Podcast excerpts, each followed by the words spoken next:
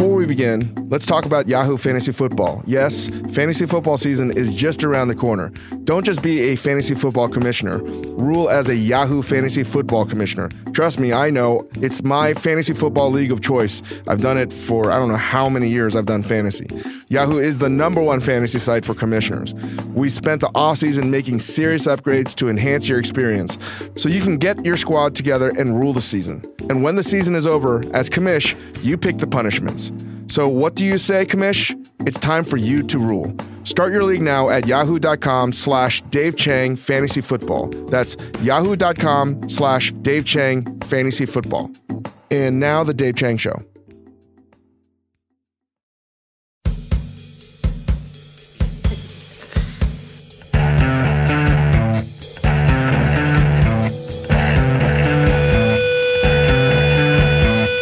Welcome to the Dave Chang Show, part of the Ringer Podcast Network and presented by Majordomo Media. I'm very excited about today's guest, Lena Waithe. She has her fingers uh, on so many different projects, most recently The Chi, and she won an Emmy as a comedy writing. I think that Lena is one of the smartest, most articulate people out there, and she inspires me in so many different ways. I don't even think she knows that. So, um, a huge fan, and I can't wait to sit down and chat with her.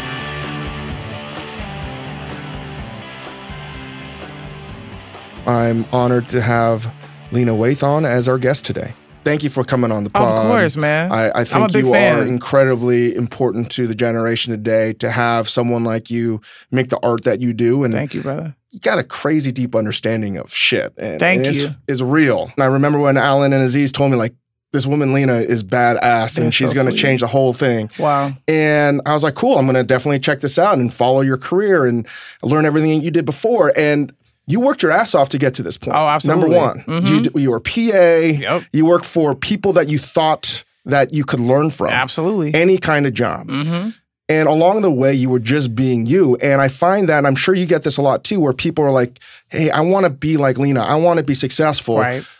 But like, what is it that she's doing? And I want to tell people, I think even met you for the first time. Mm-hmm. You're just being you. And yeah. I think that's the hardest thing for people to understand. Yes, it is. It is. And, I, and it's just because I see it on Twitter all the time. Like, oh, I want to be the Latino Lena Waithe, or I want to be the Asian, Lena, all these things, or I, I want to be like Lena Waithe. And, and and my thing is, as as as cheesy as it sounds, it's funny because I used to see Oprah. People used to always say that to her. You know, after the show, they would say, "I want to be the, I want to be like you," and she would always say, "But if you were like me, then the world would be missing out because whatever you are, we need that as well." And I think that was always so eloquent, and I try my best to sort of do a version of that with people because I think there's an element of what they're saying is like, I want to be successful, I want to create things, I want to make stuff, and I want to put it out there, and I want to be my authentic self. And I think that's a better way of looking looking at it because I think when you when people do that, they sometimes will stare at a person and try to mimic, you know, their steps and their moves. But my journey is so unique and so I I couldn't have called half this stuff. Like if you would have told me I was going to be an actor, if you would have told me I was going to, you know, be in a Spielberg movie, if you would have told me I would have won an Emmy before I was 35, I wouldn't have believed you. You know what I'm saying? So it's like there's a part of me that has to also just sort of hold on and go along for the ride. So I kind of want people to hold on and experience their ride because it's like everybody's on a roller coaster, but no one's roller coaster is the same. Right. So I think for me, I think that I want people to embrace who they are, and I think if I can be a light at the end of any tunnel, that that's the light. Is that I'm telling you whatever whatever your freak flag is, like wave it with pride. Because everybody's been given gifts. You know, I think Jay Z said that really, really well. He was like, we all have stuff. He was like, my, he's like, me and my wife are not aliens, okay? He's like, Michael Jackson wasn't an alien. He's like, you may think that we are. He said, but we aren't. We like, we all are made up of the same shit. And we all were given gifts. He said, there's just a select few that look at that gift, that stare at it, that, you know, want to shape it and craft it and then share it with the world. And most people, what happens is they suppress the gift and go, I gotta take care of my family. I gotta do this. I gotta work. Or I have trauma that I can't even, you know, appreciate the gift I was given. So we're a lucky few. We're a part of a very exclusive club that gets to do whatever the fuck we want to do, you know, and it's a fun life. But it also comes with its trials and tribulations. Like the fact that you have to deal with the fact that you are a public figure, the fact that you are, you know, that you have to kind of watch your step, the fact that there are a bunch of there are a lot more eyeballs on us than there are on everybody else. So we don't get to just kind of lead a quote unquote normal existence. And I think that that is the difference. Is that if you want to do it, you have to sacrifice a ton. You got to give it everything you got. And sometimes you got to do shit that you don't necessarily want to do to get to where you're trying to go. And there's just a lot of people that aren't willing to do that. And before you take that chance, like in cooking, there's a lot of younger cooks, men and women that want to, they got into cooking because they want to express themselves. Mm-hmm.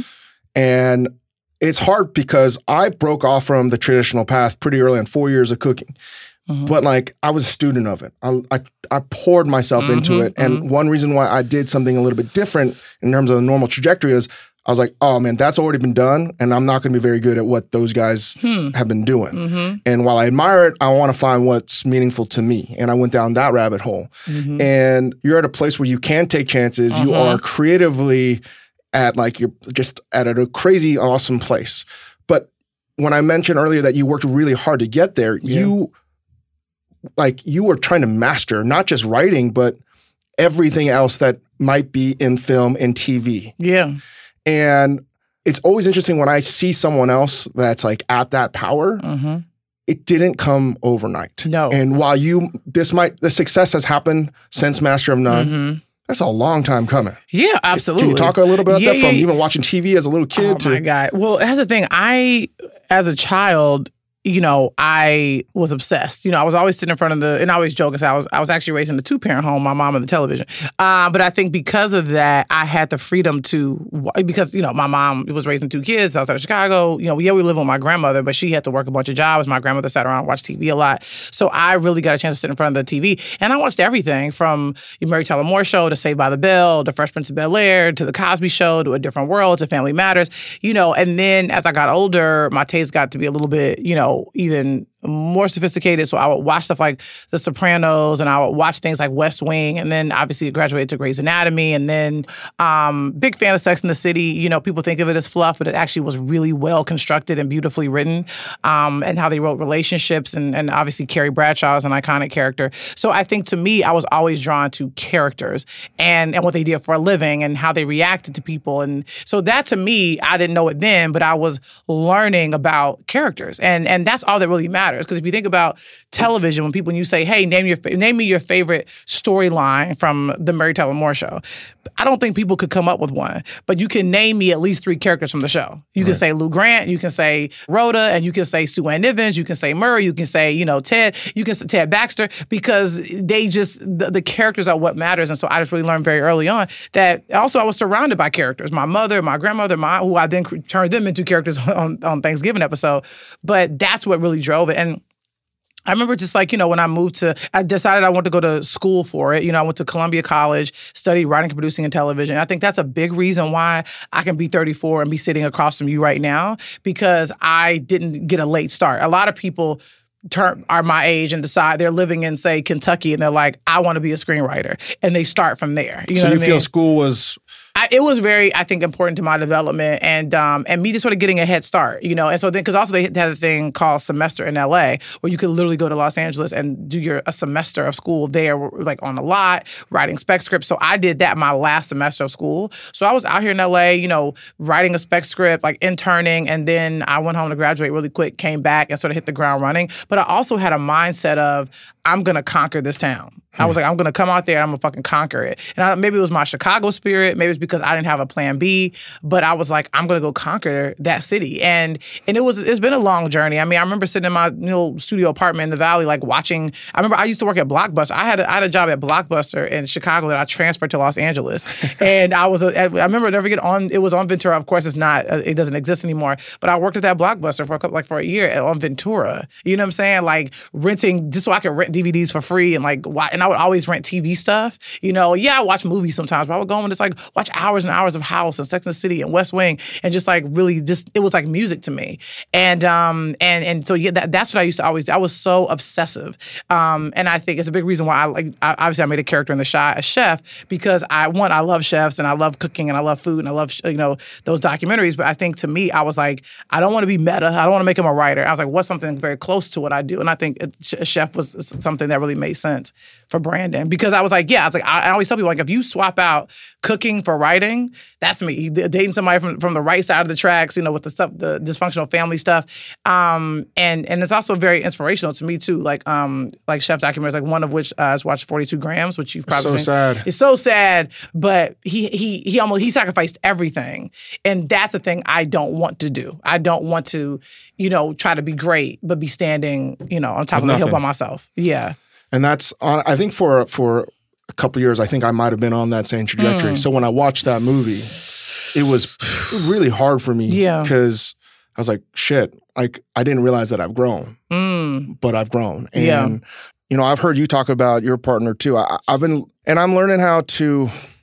I think marriage for me has really made me realize what a selfish asshole I can be. Same. And I'm not even married yet. I'm engaged. Yeah. But I still, you know, having a dog has made me realize. Yeah, that too. The dog's been important for my life. Me too. Um, where I think that I'm being selfless all the time, I've Mm-hmm. realized, oh man, I'm I'm actually being incredibly selfish. Mhm. And part of this is really learning. Like I'm just being in marriage has been fantastic, and it's not nearly as like tough. It's tough, but in different ways. For me, is I want to be committed, so I got to be the best version of myself, which I'm often am not. Uh, Look, man, that's the most realest shit somebody done said to me ever. Like that's like because and that's the thing. It's like I think I'm growing into a mature adult. I think having being engaged and like having a like literally a puppy. The puppy's like three months old and like is the it's that part of growing up, which isn't always glamorous and isn't always fun. But I know that it's necessary. And there are times where I'm like in a quiet moment and I kind of realize like, oh, this is good. Like this is good that I, you know, was pushed in this way to be a better version of myself. So I totally get what you're saying. Is your fiance in the industry of She is, yeah. She uh, met her. She used to work at Paramount. She's she was an exec at Paramount for like five years, and when she, she and I met there there on a general meeting. Um, uh, but it's funny, but there were no like you know sparks flying or anything like that. She was a quote unquote heterosexual person before she and I started dating, so it was very. You know, platon like there was no w- weirdness or whatever, which I think is a big reason why we end up being together because I wasn't trying my usual shit uh, with her. We just I was just being myself, and, and so I'm really grateful that she kind of fell for me as I was being my complete and utter self. But anyway, she then recently went on to uh, she now runs Michael B. Jordan's production company, Outlier Production. So so yeah, she's very much in the business. She you know she's sort of on the other side of the business, but I think now with her working with Michael, she definitely I think she she's now on the on the seller side rather than the buyer side. So she has a little bit more understanding and compassion for what you know I've been going through in terms of walking in everywhere and begging people to buy my shit. But um, but but I think that definitely helps because it's a weird business. It's a a, a, a big life that I sometimes have to live. Um, but also too, the great thing is like she's not, you know, she's not like jazzed by it. You know what I mean? It's like she definitely helps to keep me grounded because when we're at the premiere for like a movie I'm in for directed by Steven Spielberg, or we're at the premiere for Master of None, or we're at like a or or we're in New York and we we got invited to a, a Prada fashion show, or or me her kissing me goodbye for me to go to the Met. Like she's not like, oh my God, isn't this amazing? Which is kind of nice, and I think it kind of keeps me, you know, my feet on the ground. And when I get home from winning an Emmy, she's like, don't forget to take out the recycling. I think it's those things that I think are really helpful because she's so laid back about it all. And also, too, I think she and I both have seen the white guy behind the curtain who's pulling all the strings and Right. making the wizard talk. So I think for us, we know what it is, but we still try to make sure we're enjoying it and, and feeling the blessings that this life is because that's what it is. It's a huge blessing. And I know how many people, you know, wish that they could sort of walk in my shoes, but if they got in these J's, they would realize, oh, it ain't all it's cracked up to be. But I think um, that's a big reason why it, I think we have this really nice synergy because there's no weirdness, there's no insecurities on her end. Like we just we just sort of go about our lives and we just want to make we just really want to make dope shit. And the process to doing that is very difficult. And so I'm glad we have each other to lean on. That's amazing. I think there's a there's a lot of similarities in my relationship because she keeps me grounded, Mm-hmm. right? Yeah. And I think you've seen it too in your profession where success can like make you spin off the Oh fucking my planet. God, yeah. Mm-hmm. So you brought up something I thought was interesting was fame, Mm-hmm. and I think you're using it for the power of good. Try to, yeah. But how do you wrestle with that? Because now you are an iconic figure to so many people. Mhm. Were you ready for the baggage that comes along with it? No, Mm-mm, not at all. I think also because I did not set out to be as public as I am. Uh, I, you know, wanted to be a television writer. That was it. you know, I wanted to have a show. I wanted to be uh, very much, you know, behind the scenes. And then Allison Jones and Aziz, you know, thought otherwise, and uh, and Alan as well uh, thought otherwise. And then and then Steven Spielberg thought otherwise. So there, so there have been uh, sort of Justin Simien, who who's who's always want my who created uh, Dear White People, who's been my best friend for as long as I can remember. Who's all, he's always wanted to be wanted me to be in front of the camera, but I never really got it. I never was like, no, that's just I don't know, that's not me. Um, and then you know, Master of None happened, and my whole life changed, and and um and I and I actually started to feel very comfortable in that role in terms of being an actor, but being a part of something. And then I think when the Thanksgiving episode happened in season two, then there was a I think a real big shift. I think once that happened, and then and also the the Emmy happened, which I think for a lot of people was like really exciting and cool. But I think the difference was for me, I didn't just win an Emmy, but I was a a first. I was a first black I think person as well as a first black woman to ever win in that category. So that kind of added bunch of stuff and and um and it's weird like me genuinely just being myself has kind of created this um, firestorm around me in the best possible way. But I think the odd thing is, is just because there are not a lot of out black young people in the public eye. You know, I'm really grateful for Janelle coming through. You got Titus, you got um, you know, Frank Ocean, who I know he's sort of in the background a little bit now, but I think it's there's just so few of us that people are fascinated by us. We're like these unicorns. And my hope is that we won't be, but I definitely think that kind of goes with the church. And obviously with the Met, you know, me sort of making a bit of a statement with what I was wearing in terms of the community and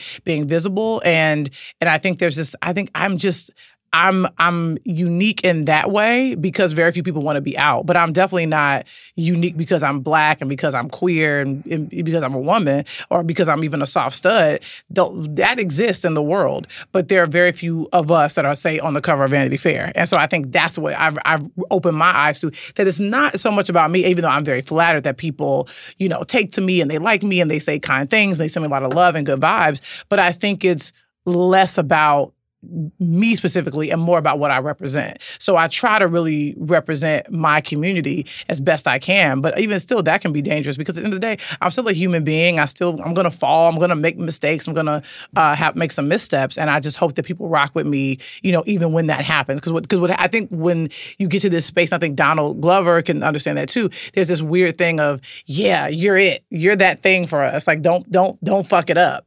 And I think, but then when you fuck up, then all of a sudden it becomes a whole different, you know, firestorm, which is is never fun. But I think that also just goes with the, with the dinner.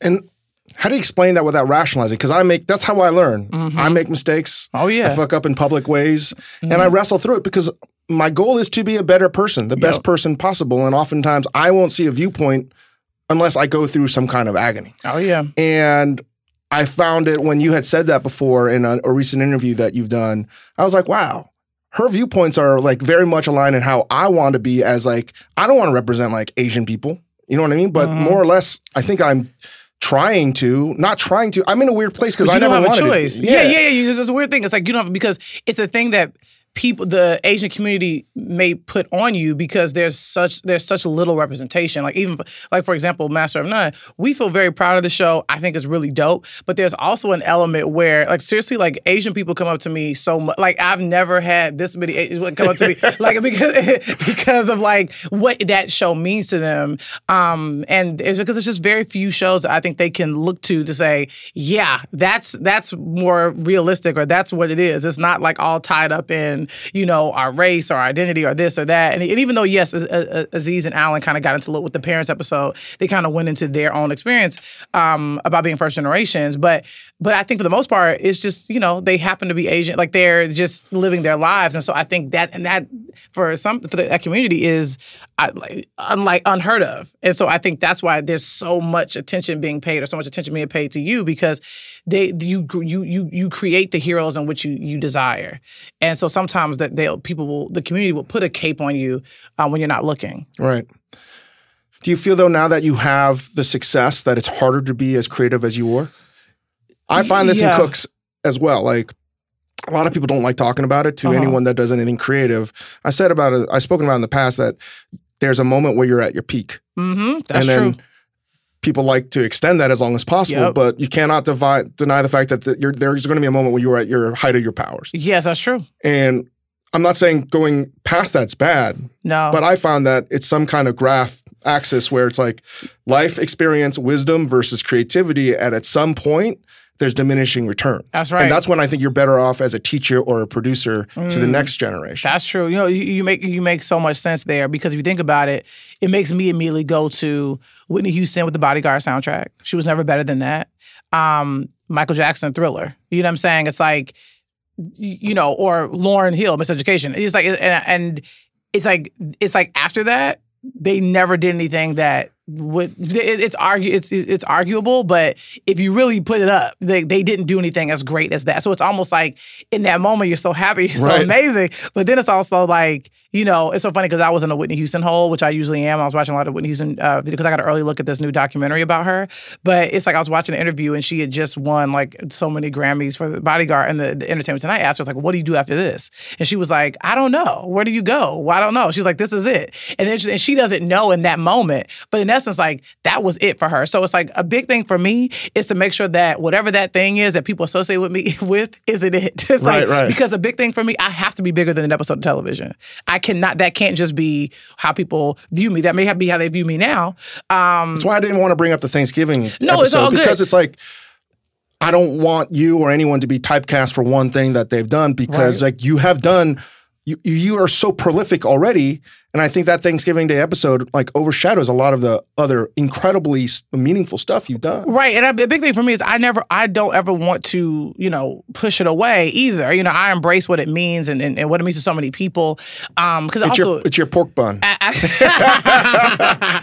you know what? And I'm very proud of that. Thank God. That's the beginning, okay? Uh, it's the foundation. But I think for me, you know, and also too with the Chi, like I have to be bigger. I want to create other things other than, or I want to be more than just the girl who writes about her city. You know saying? So it's like, uh, or or just the the girl, the black girl and the Ready Player One. Like it's like I always am trying to, you know, not outdo myself or or quote unquote beat myself at whatever the last thing I did. I just want to always continue to create things that challenge me and that excite me. And I've got some stuff up my sleeve that people are really going to be surprised by. Like I wrote a feature that's sort of like a bit of a, a black Bonnie and Clyde that I'm, I'm trying to do with Melina Matsoukas, who obviously directed the Thanksgiving episode as well. That's the other thing. Like that relationship that was born out of that um, is very is going to always is going to live, you know, for the rest of my life and the rest of my career. So we're trying to do a feature that people just aren't even ready for what I'm about to bring. I got some other, you know, I got some other TV shows I'm trying to get popping. Um, so I just, to me, I'm just always like, I always say, and this is, I know I'm not the best reference because people mad at him, but I always say, I always want to feel like Kanye West before College Dropout came out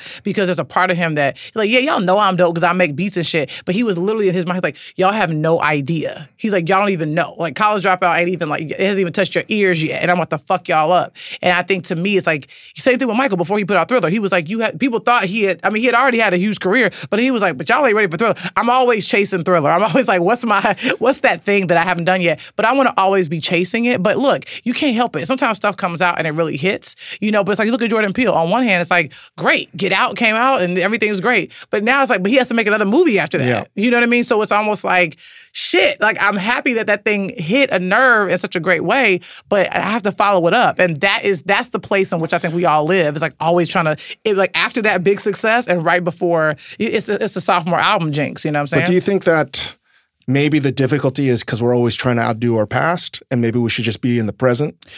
Yeah, I try I think you're absolutely right. I think for me, I'm always trying to be in the present, you know, because once I'm done with a thing, I'm done with it. That's the funny thing. Like once I was done with Thanksgiving, like I kind of let it go. Like once all the the tweets started to pop up and the the the, the reviews, like or even like with Ready Player One, like when I wrapped on that movie, I was like, okay, we'll see what happens. Just because we have no control over how people receive our art, Right. we just don't. And how do you feel about that? Because I, know- I, I'm wrestling through this with just food in general Mm-hmm. because I don't want to tell someone how they should feel That's right. because you true. can't. No.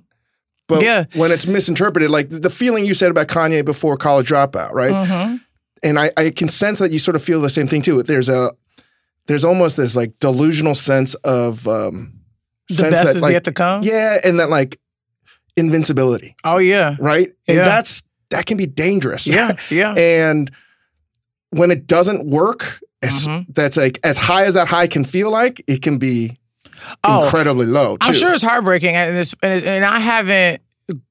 Necessarily gone through that experience yet. You know, um, I'm sure I will. You know, I always think about it makes me think about Oprah and Beloved um, because she it was such a passion project. She poured everything into it, and it came out. It did not do as well as she would have liked. And it's interesting because she's talked about this publicly. She says she's like, I never want to make another. She, I, she said I don't want to make another movie ever again um, because that because that movie meant so much to her and it didn't like blow up. And I think for me, I don't ever want to be in that space because I have to. I have to love the thing I'm putting out. If I love it, like like if you give me if it tastes good to you, it may not. Taste, our our, right. our palates may be different, but if you fucking love it, then you gotta you gotta stand on that. And I think to me, I think if if we can do that, if we can love the thing, if we can feel really good about it, we put it out, we ain't gonna care because then what's gonna happen is it's almost like maybe Rocky Horror Picture Show. Like when it first came out, people were like, "This is ridiculous," but then somewhere down the line, people found it and was like, maybe not. There's something about this that's actually kind of cool. And then obviously now it has a whole life that they, the, I'm sure the filmmakers would have never expected. But I think that's that to me is the is the is the magic. It's like if you really love a thing, then you can stand next to it. How people receive it ain't even who cares. Even though mm. we do, but I think the person that has to love it the most is us. Right. And now a quick break to hear from our sponsor. Today's episode of The Dave Chang Show is brought to you by ZipRecruiter. Hiring is a challenge. I would know. We're constantly in need of great cooks and servers and managers at restaurants of all shapes and sizes. But there's one place you can go where hiring is simple, fast, and smart. A place where growing businesses connect to qualified candidates. That place is ziprecruiter.com slash Chang. ZipRecruiter sends your job to over 100 of the web's leading job boards. But they don't stop there. With their powerful matching technology, ZipRecruiter scans thousands of resumes to find people with the right experience and invite them to apply to your job. As applications come in, ZipRecruiter analyzes each one and spotlights the top candidates so you never miss a great match. ZipRecruiter is so effective that 80% of employers that post on ZipRecruiter get a quality candidate through the site within the first day. With results like that, it's no wonder that ZipRecruiter is the highest rated hiring site in America. And right now, our listeners can try ZipRecruiter for free at this exclusive web address, ziprecruiter.com slash Chang, C-H-A-N-G. That's ziprecruiter.com slash Chang. ZipRecruiter.com slash Chang. ZipRecruiter, the smartest way to hire. The Dave Chang Show is also brought to you by SeatGeek. Buying tickets can be complicated and confusing, but there is a simpler way to buy with SeatGeek. SeatGeek is the smartest, easiest way to get tickets to every type of live event. Whether you're catching your favorite musician on tour, shopping for the perfect gift, or searching for a last minute deal to see your favorite team, SeatGeek helps you find the best seats at the best prices, fully guaranteed. Nothing beats being there in person for the biggest plays of the year, and SeatGeek will get you closer to the action for a great value. I have the SeatGeek app on my phone, and it's by far the easiest way I found to shop for tickets. I can be anywhere, and with just a few taps, I can instantly find seats. I actually just used SeatGeek to buy tickets to the LAFC game this Saturday. SeatGeek is designed to make your ticket buying experiences easier than ever. SeatGeek saves you time and money by searching multiple ticket sites to compare prices and find amazing deals. And to get you the most bang for your buck, SeatGeek rates every ticket based on value to help you immediately identify the best seat that fits your budget. Plus, every purchase is fully guaranteed, so you can shop for tickets on SeatGeek with confidence. Make SeatGeek your go to app for finding the best deals on every type of ticket, from sports and concerts to comedy and theater. Best of all, our listeners get $20 off their first SeatGeek purchase. So just download the SeatGeek app and enter promo code CHANG today. That's promo code CHANG, C H A N G, for $20 off your first SeatGeek purchase. SeatGeek, right seat, right now, right from your phone. And now back to our show in terms of new projects and mm-hmm. new new ideas that you're working through, yeah you still have to pitch these to studios. And how does this work now, considering that you are at a different place than you were, say, five, six years ago when right. you pitched The Chi? Well, the rooms are warmer now. Uh, yeah, because when you walk in, there's this element of, because I think now, and look, we, this is a business of heat seekers. I, I think your business is sort of similar as well. There's always a new restaurant, there's always a new chef everybody's talking about. But I think it, we're, it's no different. Like, there's always like, oh, this is the new hot, shiny toy that everybody wants to play with. So when I walk into a room, there's this element of like, yeah, we want to be on the bandwagon. Like, like we want to be a part. We want to be in the they always say the Lena Waithe business, so to speak. So what I like to do is to not take that for granted and to make sure what I'm not going to walk in there with something that's just okay because you know the, the iron's hot. I'm going to walk in there with something that I think is undeniable and phenomenal, and I will go to my grave trying to make it happen. So that way they're getting the best of me rather than just oh isn't this cool because you know I'm going to come up with something because y'all are like really hot on me right now. And I think that's how I maintain my reputation is that if she brings something in, it's going to be haunting, it's going to be interesting, it's going to be fascinating, it's going to be entertaining. So so that's the biggest difference is the warmth of the room when I walk in and um, the immediacy if I want to get a meeting. Um, but but I'm also not naive. I know that this is a it's all about commerce and it's all about you know we want to invest in, in, in this thing because it's a hot stock at the moment. Um, so but but also too it's like you know I'm I'm always inspired. I'm, I'm always looking. I'm always thinking. I'm always, and now that there's a really great collective of artists, like I'm, all, like, I'm talking to Ryan Coogler about something. I'm talking to, you know, me and Donald just have very deep conversations. We don't even talk about like, you know, collaborating or a business. I know a lot of people have been trying to get us to do that, but when we talk, it's just always about, you know, deep shit and like how we're feeling and how we're receiving things. But um, but I'm always talking to different uh, Issa, talking to Issa, talking to all these different people, and we're always trying to figure out what that next thing is that'll that'll really hit the audience in a way that they aren't expecting. Um, so for me, I'm never without a story. When they're, never without an idea. Never there's never something I'm not working on. Um, like the Mary Tyler Moore thing, I mentioned that. Like I was like, I'm obsessed with Mary Tyler Moore. I love the show. That's I think it's a perfect you know sitcom. And I mentioned like somebody said, hey, what are you thinking of, or what what would what's the project you want to do that people might be surprised by? And I said, I want to do a Mary Tyler Moore biopic. Um, because how often do you see a black person doing a biopic that's not of another black person?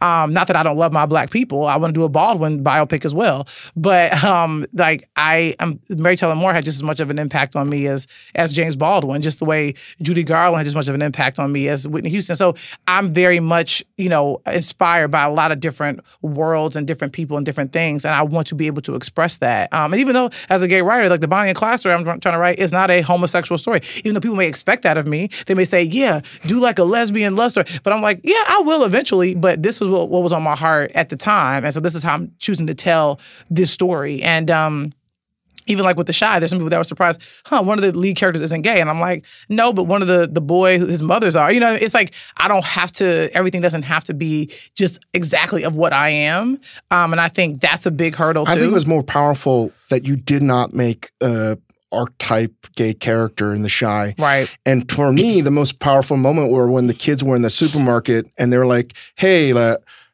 how's that work with your mom? Right. And he was just like, cool. He was like, it is what it is, man. Exactly. And like the fact that you didn't make a big deal out of it to me was like the best way to talk about it. Exactly. And a lot of people I think may expect us to like have a whole conversation. I've even in the second seasons, we're, we're literally in the room right now. When I leave here, I'm going to the writer's room. But I'm always pushing against that because I think that's the, that's the expected thing. So I'm always like, what we get a lot of credit for is do like when people expect, oh, this is going to happen, we go the opposite way. So I want to keep that momentum going. I want to keep keeping people guessing, but also showing people what it means to be, you know, black and in Chicago and in this day and age and all that that entails. I mean, you mentioned your peer group, um, mm-hmm. and it's been long overdue to have African American representation that you have in Hollywood now. Mm-hmm. And um, from Jordan to Ryan mm-hmm. and all the amazing things that are happening. Issa, I mean, right. they're more than on a first name basis now. Oh yeah, that's that's what's wild. yeah, me. yeah. And um, you're also representing LGBT. Right. Uh, in like culture and and and it's amazing to me that you are now creating not just your own reflection, but like the best reflection for the world to see. Um, and mm. that's a powerful thing. Absolutely. And I was speaking to my, my friend Steve Stoute, and mm.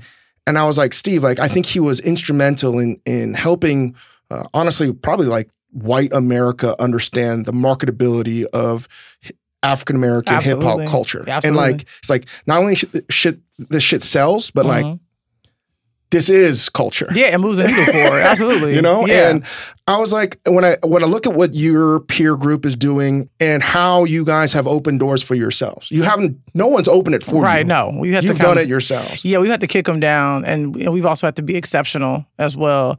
Um, what advice can you give to anyone? Because I think that solidarity that mm-hmm. you have Right. is such a powerful thing. Yeah. Because you cannot do this by yourself. That's true. And I also think it's generational. I think not to, you know, forsake the generation before us, because they obviously that's the generation we look to and, you know, wanted to be like and, and were inspired by.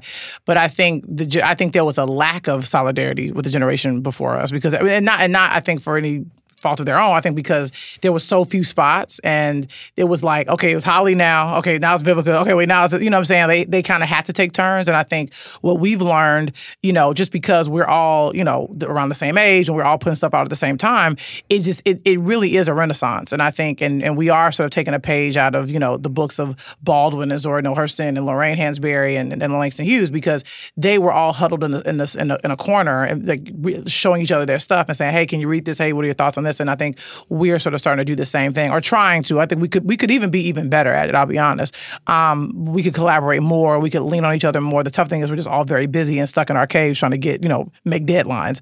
But uh, but I think the advice I would honestly give to people of color who want anybody a person of color who wants to do something creative is just to be exceptional. Honestly, and I know that is it seems like very simple advice, but I mean it in every sense of the word. It's like you have to be the LeBron or whatever the fuck it is you're doing. You know what I'm saying? It's like you have to jump off the cliff and you have to take, and you're gonna fall, you're gonna hit, hit bruises, you're gonna whatever, but eventually you're gonna get the bottom and you're gonna stand up. But there are very few people that are, you know, afraid of the bruises and the cuts and like, what if I don't have a job or what if I fail? What da da da da da. Those people aren't gonna be icons. Like icons don't think like that. And, you know, icons think like, who gives a fuck if I fail? Who gives a fuck if people don't like it? Who gives a shit? Like, if you think about all those people, whether it be like Prince, Madonna, Jordan, like all these people that we know, you know, like they don't get, they didn't give a shit. They were gonna, they were gonna, you know, give their whole body to it, you know, and and and in hopes that it would work.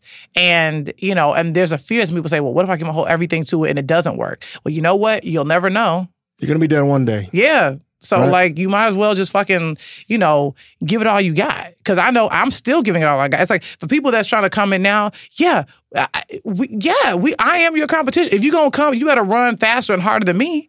Cause I, you know, it's like I want to share it. I'm definitely down to be like, yeah, let's get come into the group. But because for example, like at the Met, you know, it's very kind of it kind of almost like it's almost like they create this sort of class of people of like, okay, you must have had a great year if you're here, you know what I mean? But it's like I looked at all the black folks. It was like the whole cast of Black Panther. It was Issa, it was Donald, it was myself, um, Diddy was there, all these people, and it's like for people that say I want to be in that sandbox, okay, you got to pay the cost to do so. Right. Because everybody that's up in this motherfucker, Janelle, Tessa, you know, like we, you know, we paid the cost to be there. You know, so it's like I'm all about embracing And the cost is all in. oh, it's all fucking in. Either all in. All in. And that's where there's a level of relatability that we all have because we know what it's And I feel related. I, Absolutely. I, I, everything you're saying is like a more articulate version than I thought. no, no. This No, is cooler. But it's like you don't you don't you don't get to be who you are and where you are without giving it everything you fucking have. So food has been something that I see constantly in stuff that you're working on, right? Mhm, yeah. Particularly in the Chi. Like, yeah, yeah, yeah. and if you haven't seen it, um,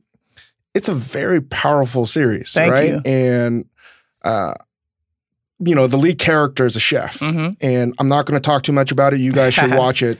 How did you get all the info about cooking and restaurants and catering? Um, yeah, well, a little bit was me being a bit of a food doc, or you know, like watching a bunch of documentaries and like, um, and just also watching shows and stuff like that. I got into your show as well on on all that came out after I was done, but but um, but I've uh, and also too, I watched Top Chef, like everybody, you know, what I'm saying, like, but there are certain things um that and also chef's table was really inspirational too like that really because that's a big place where i start with characters like what they do for a living. It's just it's i know it's like a weird thing but for me it tells me everything i need to know about the, the character. So i knew i wanted brandon to be a chef and uh and and i just really started you know watching researching like paying attention when i'm at different restaurants and but also just realizing how similar the journey is and how much you have to how much shit you got to eat and how much you have to go through and you know um and and also too just the element of mastering a thing, working on a thing, and how how much you have to sacrifice uh, above all else, which I thought would also create really good conflict for this character because, you know, even the fact after if you if you see a lot of people have seen the pilot, so it's okay that I'm kind of giving this away, but he has a he has a, a, a very a horrific thing happens and. He loses, you know, his brother, and he has to go to funeral. But he and he, but he also has an opportunity to work the line. So the fact that I, I, was like, I looking at these chefs and seeing what I'm seeing, these motherfuckers will go, you know, and, and, try to get that opportunity because it's just it's do or die. And and for a lot of people who don't understand the restaurant world, some people were like, I can't believe he did that. Some people were like, Wow, that's very inspirational that he would like go do that because he's that driven. But the truth is, is like it's like chefs are also like comics. Like you can't ever say I'm not going up. Right. You know what I'm saying? You kind of have to go show up. And I thought it was a really important career for this young African American male to have to see that level of drive and that level of commitment. Um, and I also think this sort of colored him in a very unique way. But the big the big thing was just watching tons of like do, like food documentaries about chefs and, and, and, different shows and and seeing how obsessed right. they are. I think that was the biggest thing was obsession. That's what I took away from it. I, I, I genuinely thought Brandon was the not only is a chef that I because like I'm always going to follow stuff like that. I was mm-hmm. like, wow, you made a character that is not perfect, mm-hmm. but he sort of has a perfect moral backbone. Yeah. Yeah, right? and presented in ridiculously stressful situations time and time again. I can't. You, you just don't. For myself, I don't finish that series without thinking like, that's a. This guy's amazing. Mm-hmm. You know. Yeah. And that's why I think it's an important show for me. Listen, like I have some African American friends, but it's like I don't know what it's like to live in Chicago in that neighborhood. Right, it's very specific. And this is the best way for me to sort of see it. And I think that what you've done is to take characters and you're representing probably like very real things that have happened to you, and you're being the best storyteller possible. Mm-hmm. And that's why I think people should watch like great TV like this. No, and I'm yeah. not blowing smoke up your ass. I was like, man, like it's hard to watch at times, mainly because yeah. you're like I can imagine this happening to a real person being in a really shitty situation. Yeah.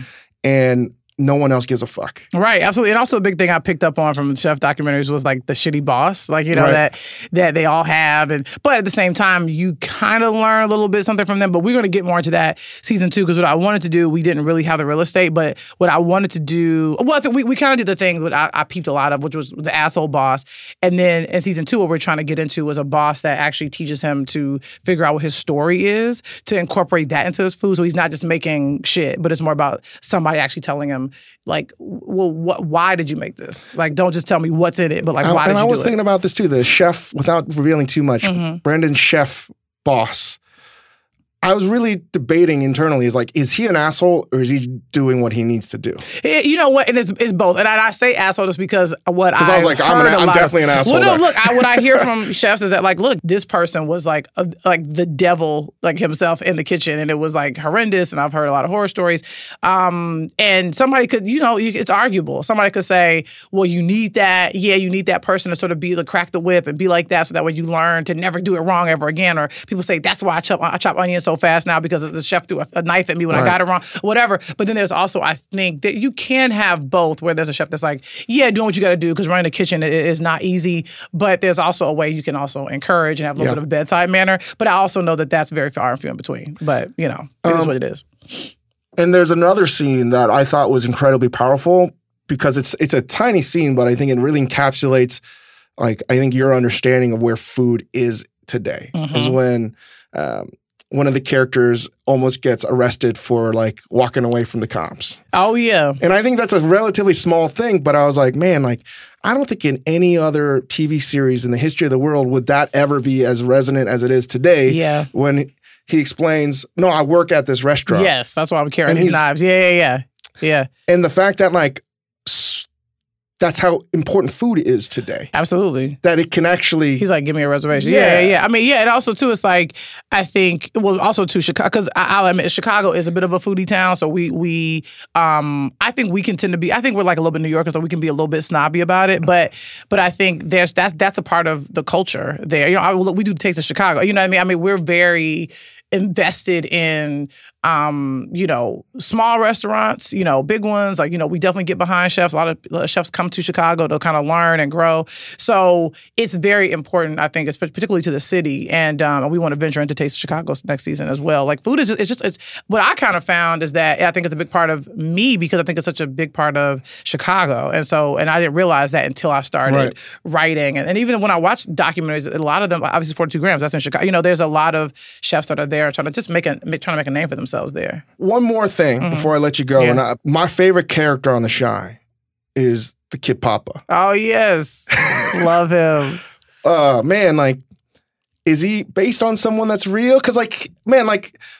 Chubby, chubby kid. I was like, man, like, is that me? Ah, Like, the me black too. little version of you. I mean, you know what's interesting? Like he is a combination of like kids I grew up with, and there's a little bit of me in him. You know what I'm saying? Um, but I, I, and it's funny because I knew I wanted. I, I just wrote him chubby. I was like, I want him to be like a big kid. I don't know why I did that, but I just for some reason that's how I wrote it. In But the he's action lines. hilarious. He's hilarious, and so obviously, you know, and because because they're kids, we had to have local kids. So he's so he's a Chicago born and bred little chubby black boy, and they really did. The casting in Chicago is so phenomenal. They do such a great job with finding us local actors. People always talk to me about him. They they they think he's a star, and I I knew he was a star the second. I, he opened his mouth, and the second I laid eyes on him, and I just I can't wait to watch him grow up and become a young man. in in your opinion, that character Papa, right? Mhm. So without talking so much about the Chi, because I I want people to watch it if they haven't seen it yet. Mhm. Um, where does that character wind up in your opinion in like twenty years? Mm, that's a great question. And I think that to me is a big uh, theme of our show is that people always see what these kids are, you know, when they're grown and they kind of judge them. But to me, what we really want to do with the kids was to show you how these stories begin. Like this, you know, you look at Jake, who has an older brother, Reg, who's like, you know, out there in the streets. You got Kevin, who has like two moms at home and an older sister, and he kind of can go either way because he kind of got caught up because of a thing he witnessed. And then obviously you have Papa, who's sort of very much in the outskirts and in a religious household, and you know is hanging out with Jake and Kevin and trying to figure out who he wants to be. So th- they could go anywhere. You know what I mean? It's like, um, but the truth is, is like you never know because Papa could wind up getting the wrong crowd and you know kind of forget like, hey, I don't want to be super religious anymore, or you know he could fuck around and turn twelve and lose the baby fat and like get cute, and then all of a sudden like you know start hollering at girls. Maybe gets a girl pregnant at sixteen, has to get a job and do that. You never fucking know, and I think that's what's so exciting about this show, about these characters, uh, because anything could happen. The real shit. Oh shit! Uh, well, thank you for coming on, Lena. Thanks, man. This Hey, has been this such a great. wonderful conversation. It's a great day to start my day. Thank you so much, and good luck with everything. Thanks, brother. I All appreciate right. it. You too. Well, that's it. Uh, the great Lena Waithe. and I can't tell you how inspiring this conversation's been. Uh, hope to have her back uh, very soon. So, uh, thanks for listening to this pod, and check out everything Lena does. And talk to you guys next week.